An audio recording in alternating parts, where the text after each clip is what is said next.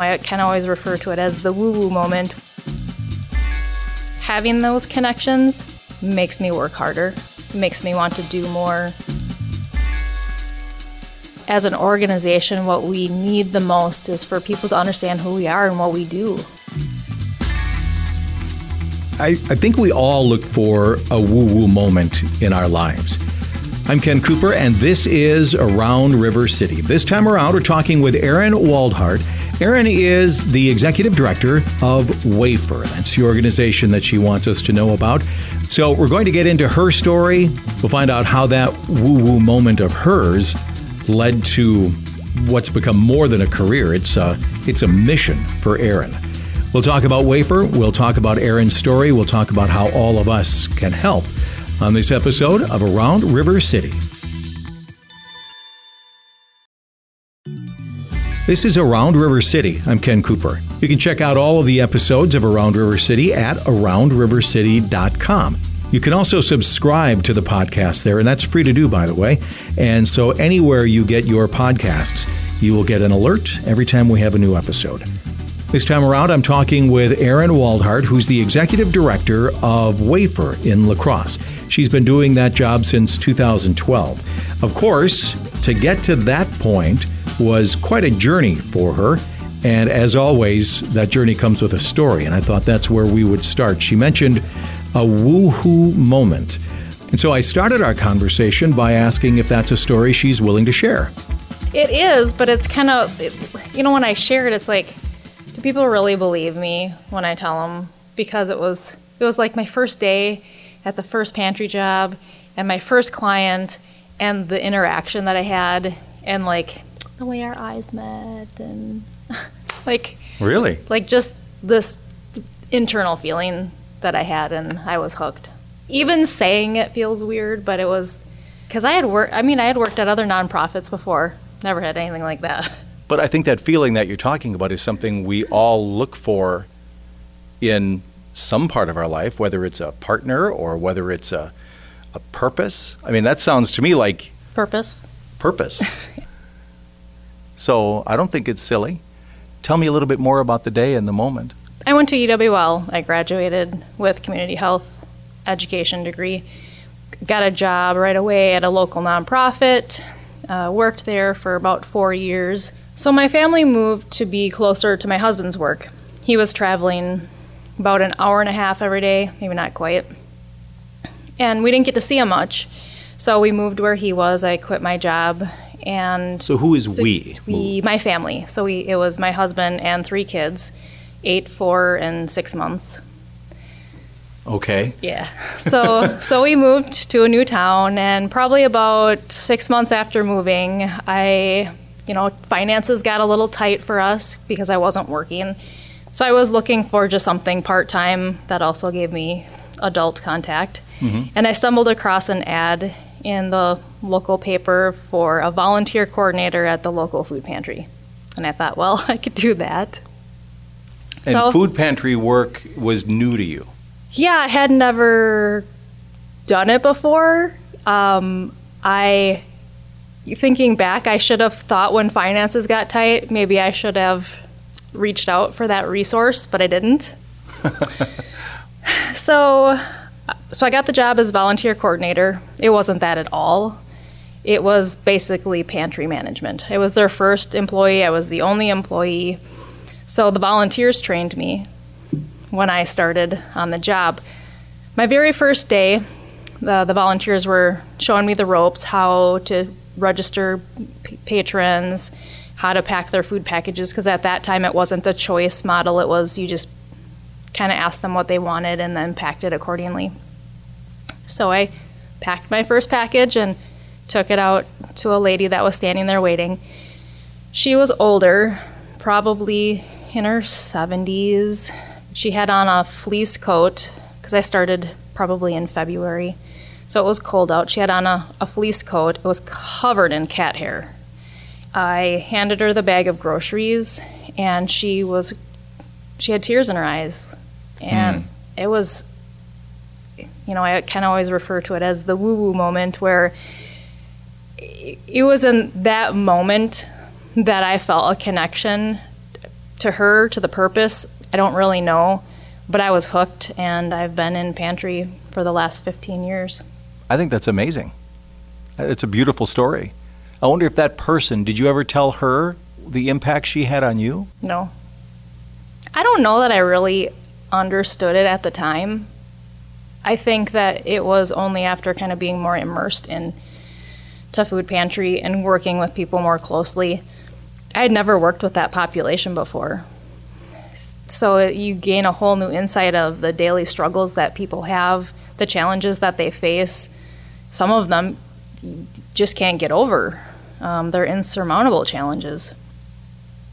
So I don't think I really fully understood that first interaction until after it was over, and probably not for, you know, a year or so later.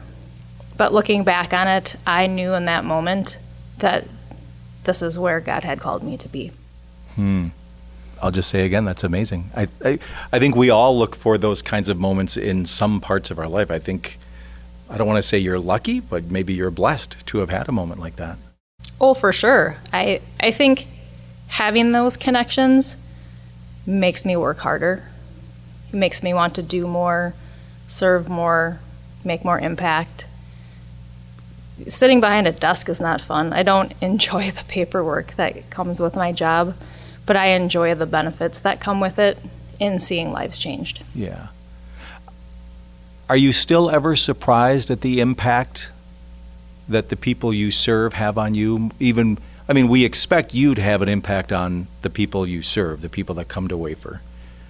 But they give a lot back, don't they? They do. You know, being in my position is difficult uh, because I look at it look at it more as a service versus a job. So I feel like this is God's purpose for my life. This is how I can serve Him. And seeing love given in, in this way is impactful. I think I take things for granted less. Like, I am very much aware of the, I'm going to call it a privileged life that I have. You know, we have a home, we have jobs, we have food on our table, we have loved ones, and a lot of the people that come to Wafer don't have those things. It's a struggle some days to not get wrapped up in that. I kind of have to compartmentalize my feelings because it, there is the chance that really feeling the feels is it causes extreme sadness. Mm-hmm. Everybody that helps other people through difficult times probably has to do that to a degree. I'm sure. You said you've been doing this for 15 years. Your kids are quite a bit older now, so they've grown up with you doing this work. Has it has it affected them? I think for my youngest, it's probably had the greatest impact. Uh, I started my job at that first food pantry when she was had just turned one. So she pretty much has grown up in a pantry. She was stocking shelves when she was like 18 months old. Her her job was to make sure that the mac and cheese shelf was full. Aww. And and my boys, uh, they have helped too. I think probably not as greatly as my daughter, the youngest, because they've been in school. You know, she had all those years before she went to school where she would come with me every day to the pantry. She continues to come even now that she's in school. On her days off, she'll come in, and I'm not, and I'm not every day. You know, she doesn't spend the, her whole summer there. She has other things that she does too, but you know, she also is aware that there's sometimes when volunteer hands run short, and she's willing to help out. She doesn't take as much coaxing as maybe my boys do, but again, they're older. My oldest is just about 24, and my middle son is 20. So they're they've got school, they've got jobs, they've got lives. They still help out. Well, I think you've probably shown them a good example of uh, what to put into life. I think so, but I think it has impacted the way that they view people that live in poverty. I think they are much more tolerant. Maybe that's not even the right word. They might be more aware of the situation and have Empathetic. a higher level of compassion. Yeah. What is the general public's biggest misconception, do you think, about people that live in poverty? I think when I first started in food pantry, the biggest misconception was that people that utilized food pantries or other programs or services didn't want anything different for their life. They were satisfied being lazy, not doing anything, not actively looking to change their situation. That's not it at all. I mean, sure, there's probably some folks that are like that, but 95% of the people that come to Wafer, they really do need the help. They're not just playing the system. And for a lot of them, if they would have an opportunity to change their situation, they would.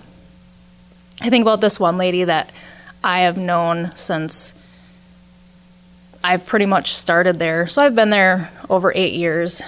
And she, you know, I'm, I'm not a doctor, I can't diagnose things, but if I had to guess, I would say she probably has some sort of developmental delays. Uh, social situations like coming in and registering for a visit was difficult for her. The communication aspect of it was hard. But every time she got a food package, she would call me at like 11 o'clock at night when she knew I wasn't in my office and leave me a message thanking me for such wonderful staff, for wonderful volunteers. Thank you for the wonderful food. And then she would go on to list, well, I got these things in my package today. And she called me probably a year and a half ago, left me a message at like 11 o'clock at night, telling me that she wouldn't be coming to the food pantry anymore because she got a JOB job. Oh. She was super excited about it. She said she hoped one day that she would be able to support what we do financially. She's like, you know, it might only be $5 here or there, but she wanted to be able to repay some of what she had received. So I don't think she has been there since. She still calls me. and so when she sees me on the news or reads something in the newspaper, she'll call and make a comment about it and then just thank you for everything that you do for our community and if I if I ever win the lottery and a million bucks, I'm gonna buy you a new building. And she's just it, it was just it's cute. Mm-hmm. Um, and to think that even after not receiving our services anymore, she wants to stay connected is pretty awesome. Is that why you do this? All of the people at Wafer, why do you all do it? I can't speak for the other staff or volunteers, but for me personally, it's I feel called by God that this is my purpose in serving Him is to serve His people. A majority of our other staff and volunteers, I would say that on some level that would be the case as well. When we take a moment to just stop and look at all the things happening around us, the things, you know, we're not actively serving at this very moment. We're watching service be provided. And we get to hear the gratitude of people that are receiving something that's so critical to life, I think that just has a tendency to fill our buckets. It's not about what what we what we get from our service, but it's about seeing and feeling how we help others. Well, I would love to be able to say that I get the feeling your services are becoming less necessary, but I don't think that's the case, is it? As far as like numbers, they've actually decreased. But you know, we've had other groups and organizations in the area that have started food distributions or been an outlet for farm to families. And all of that is pouring into an area that's overly saturated with government commodities.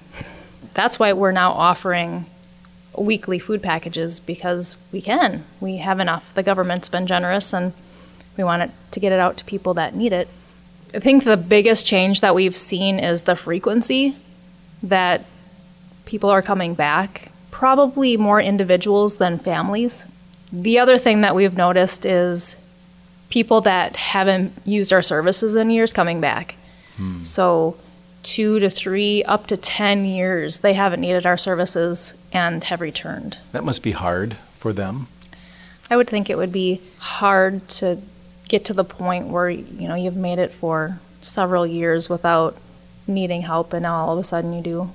But I would also like to think that we provide an environment that's wel- welcoming, that it's non judgmental, that it's a safe place to be, and that would make it easier to come back. Talking with Erin Waldhart, who's the executive director of Wafer in La Crosse, on this episode of Around River City. I'm Ken Cooper. If you want to follow all of the episodes, you can subscribe to the podcast at aroundrivercity.com or anywhere that you get your podcast, and you will never miss an episode. When we come back, I'm just going to go ahead and ask what I always think is an obvious question for people who do what Erin does. What do you get out of this?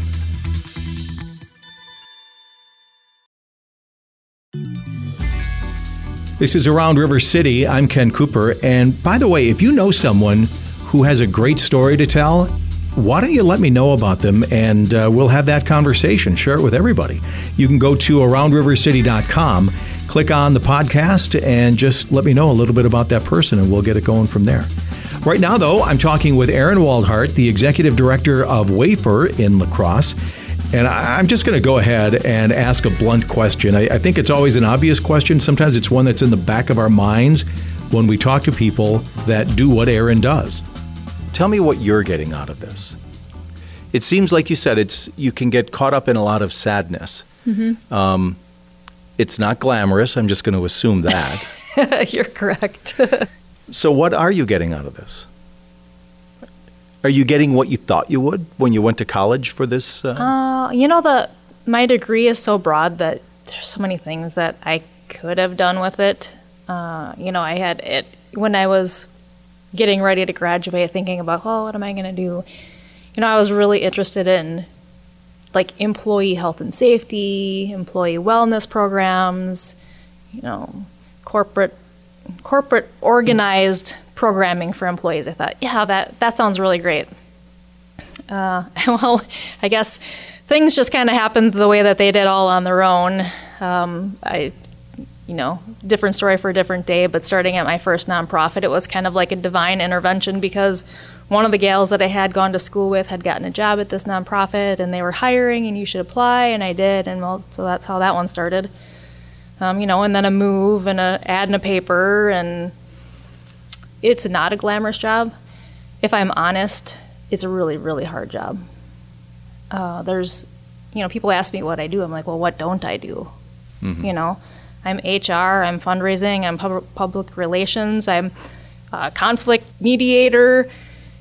Um, well, geez, what else? Marketing. I imagine you do your f- share I mean, of uh, sweeping and hauling of uh, those food boxes. Stocking, driving big vehicles, unloading trucks. I mean, there isn't really anything that I don't or can't do. Um, that's tiring for the last year, and I'm sure a lot of you know a lot of people have experienced hardships in the last year. Sometimes it felt like some of ours were insurmountable. I left work defeated a lot of days. Hmm. I continue to feel like I don't make a lot of headway. I feel like what I do is really reactionary instead of proactive. Like, you know, my prayers include God help me, help us to to grow, to serve better, to reach more people.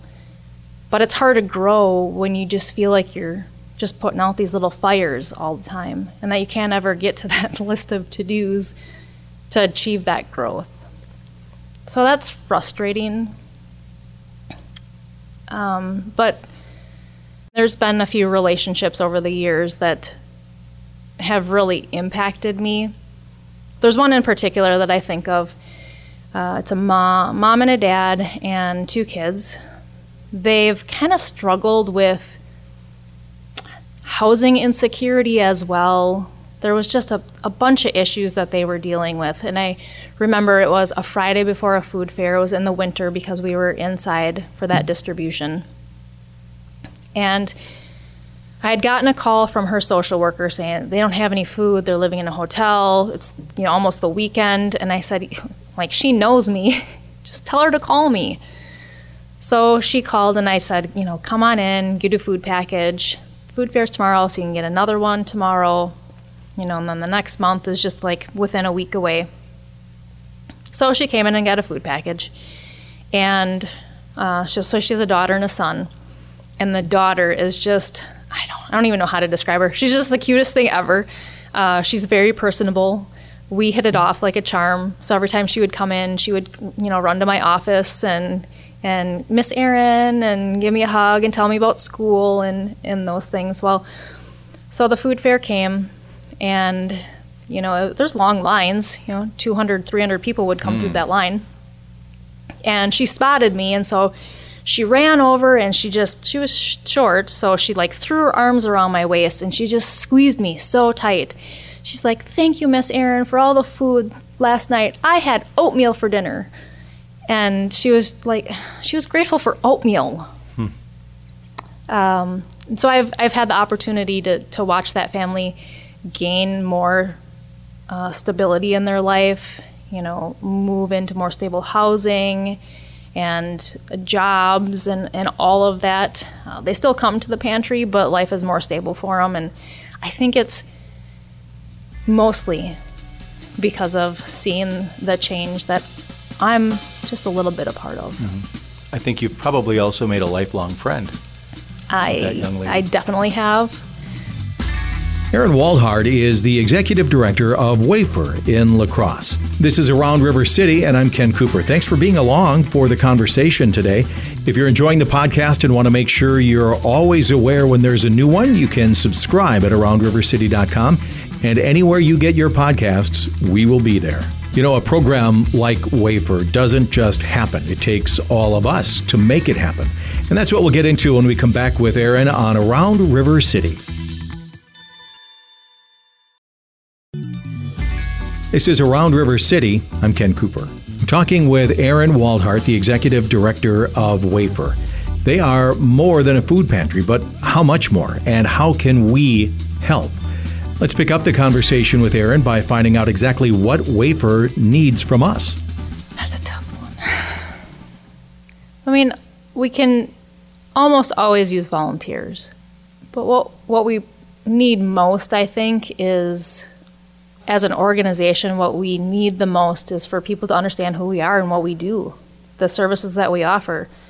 I bet probably 90 to 95% of the time that I give a tour, people leave that going, wow, I didn't know. What is, what's this year looking like for Wafer? What's 2021 looking like? Are you secure know. or? Yeah, I, you know, I just really wish that we could open our doors up and let people back in to choose their own food. You know, yeah, it's great that they get a box of food, but to be able to pick out what they want and what they like and you know, maybe to accommodate more for allergies or medication interactions. Well, I think that's empowering nice. for one thing. It is. It is. They have control. If if only for that moment they have control over what they're choosing. You know, that's that's great. I, I just it's it's such a fine line that we walk on that one you know, we closed our doors before we knew the extent of the pandemic. And I did, I made that choice because I wanted to protect our staff and our volunteers. And I knew if I didn't change operations, if we kept things the way that they were, that I wouldn't have anybody to help. And it worked. Um, our volunteer base dropped off significantly in March and April. And it wasn't until about December that we started to rebound a little bit. The majority of our regular volunteers haven't come back.